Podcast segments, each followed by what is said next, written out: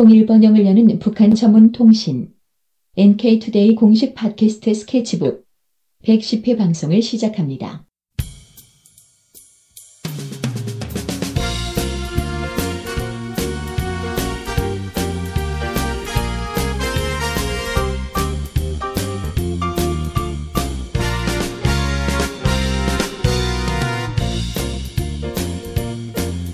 안녕하세요. 이동 기자입니다. 안녕하세요. 문경환 기자입니다.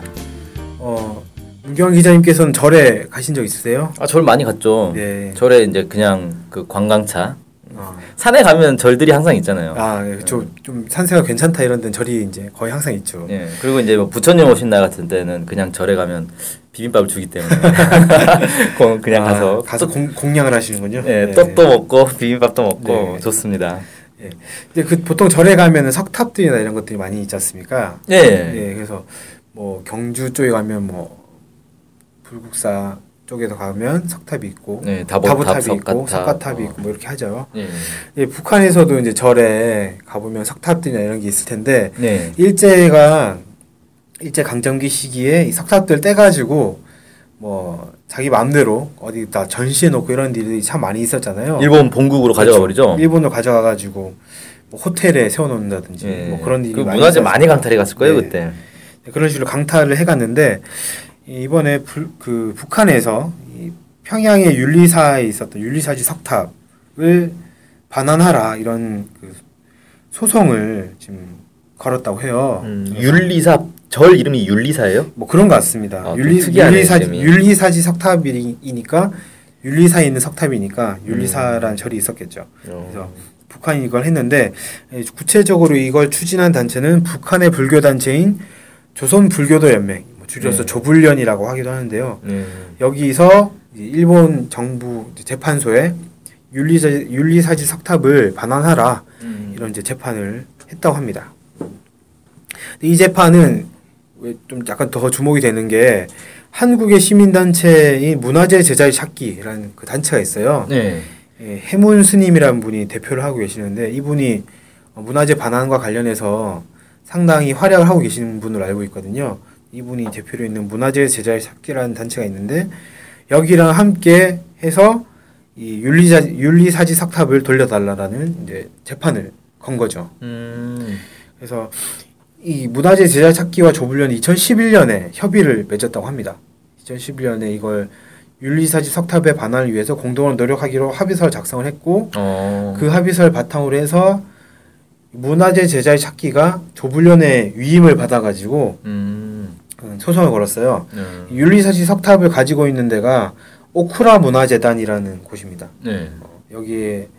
여기서 이제 가지고 있는 호텔에 이 석탑이 전시가 돼 있는데 그러니까 이 오쿠라 문화재단이 호텔을 가지고 있고. 네. 그 호텔에다가 자기들이 훔쳐간 문화재를 전시를 해놨다. 네. 이런. 네, 그렇게 해서 그걸 보고 이제 돌려달라, 율리사지 석탑을 돌려달라 이렇게 소송을 했고 이걸 이제 문화재 제자리찾기가 대리를 한 거죠. 아, 이게 이제 그 북일 간에는 수교가 안 맺어 있으니까. 네. 북한의 이 조불련이 직접 일본하고 소송 작업을 하기가 어려웠나 보네요. 네. 그러니까 이제 한국이 대신. 네. 이제 대리해가지고 소송을 건 그런 형태군요. 네. 아. 근데 여기에다 이제 최근에 이 소식이 다시 주목을 받았던 이유가 뭐냐면 이 반환을 위해서 재판을 할 거 아닙니까, 일본에서. 네. 일본 재판소에서 재판을 하는데 1차 공판을 했고 이제 2차 재판을 하는데 여기에 조불련 관계자가 참석을 하겠다 이렇게 한 거죠. 그래서 그 사실이 이제 8월 29일 날 조선불교도 연맹과 문화재 제자리찾기가 협의를 했는데 회의를 했는데 이 자리에서 조불련 차금철 서기장이 내가 가겠습니다 이렇게 얘기를 한 거예요. 당연히 가야 되는 거 아니에요? 그전 1차 재판 때는 안 갔는데 이번에 가니까 좀 약간 이슈가 된 것 같습니다.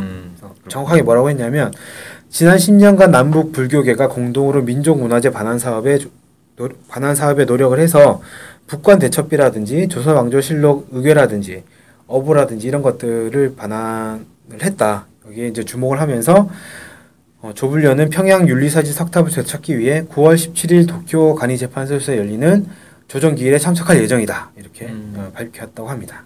아, 이게 참 마음에 드는 게 남북이 힘을 합쳐서 일본이 강탈해간 문화재를 되찾아오는. 네. 그것도 꽤 성과가 있었네요. 네. 그래서 큰 성과죠. 이 큰 성과고 이 이제 조불련의 차금철 서기장이 참가한다는 이제 소식을 이 문화재 제자리찾기 측에서 듣고 일본에 전달하고 그다음에 차금철 서기장이 일본에 방문해야 되니까 절차라든지 이런 거 밟아야 되잖아요. 이런 것들을 또 추진을 할 계획이라고 합니다. 근데 이 율리사지석탑 좀 처음 들어봐가지고 이게 그렇게 뭐 유명하고 좋은 중요한 문화재인가요? 저도 사실 처음 들었거든요. 아, 처음 들어가지고 어떤지는 모르겠는데 조사를 해보니까 고려 시대 때 제작이 됐다. 아. 이렇게 이제 알려져 있고요. 꽤 역사는 있네요. 네, 아까 말씀드렸던 그 오쿠라 문화재단에서 가지고 있는 호텔이 오쿠라 호텔이라는 호텔이 있습니다. 아, 호텔 이름도 네. 오쿠라요? 이거 혹시 사람 이거 뭐야 재단 대표 이사가 오쿠라 아니에요? 네, 그렇죠. 오쿠라 기아치로라는 사람이 일제 강점기 때 조선 총독부를 통해서 이 석탑을 강탈을 해갔다고 합니다. 아, 그 사람이 오쿠라 재단을 만든 네, 거구나. 그렇죠. 에이.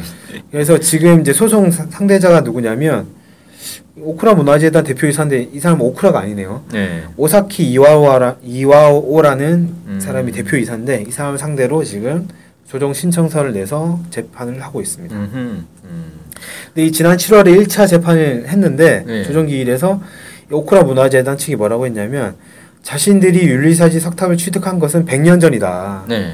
근데 조선불교도연맹은 1945년 이후에 설립됐으니까 반환을 요청할 그런 이제 권한이 없다.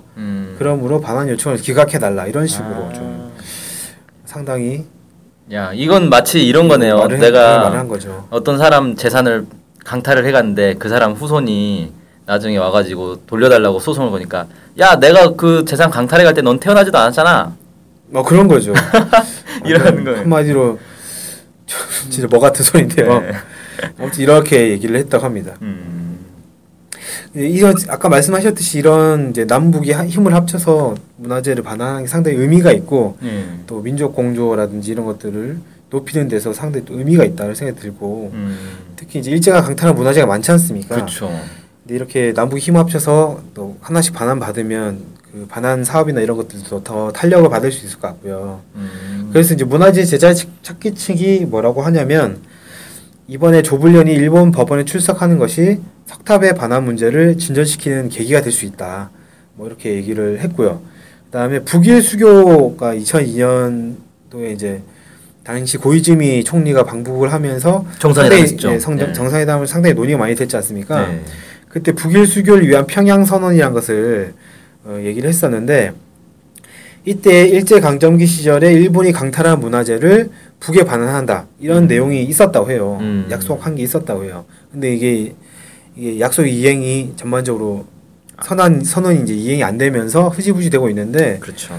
최근에 다시 이제 북일 수교나 이런 움직임 있지 않습니까?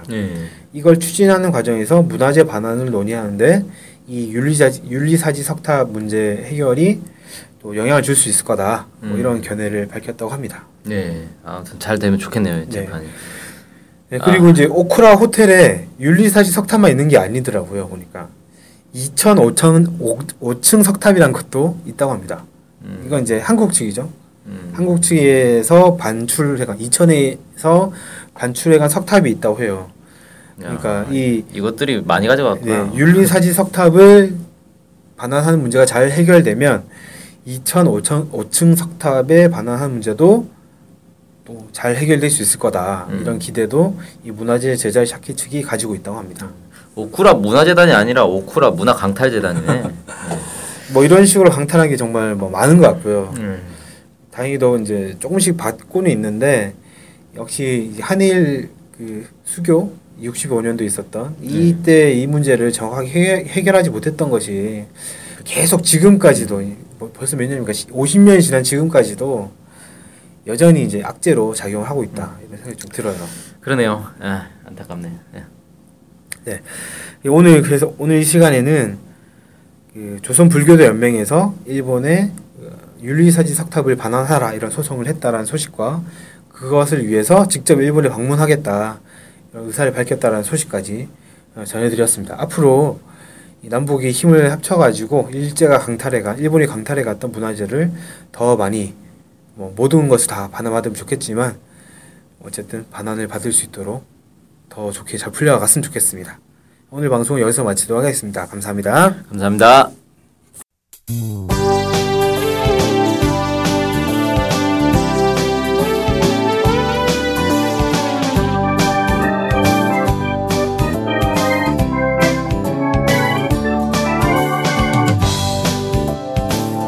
우리 NK투데이가 협동조합인 것 알고 계시죠? 네, 완전 협동조합 NK투데이죠. 네. 근데 왜 협동조합이에요? 협동조합은 지분과 상관없이 조합원 모두가 동일한 권리를 갖는 민주적인 조직 형태거든요. 아, 그래서 요즘 뜻있는 언론사들이 협동조합으로 바꾼 추세입니다.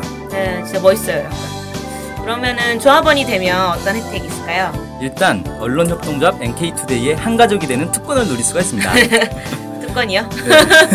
네. 네. 네. 그리고 각종 행사나 강연, 도서 판매 등에서 할인 혜택을 받을 수 있습니다. 네, 그럼 조합원에 가입하려면 어떻게 해야 돼요? 저희 홈페이지에 조합원 가입 안내가 자세히 나와 있으니까 한번 보시고요.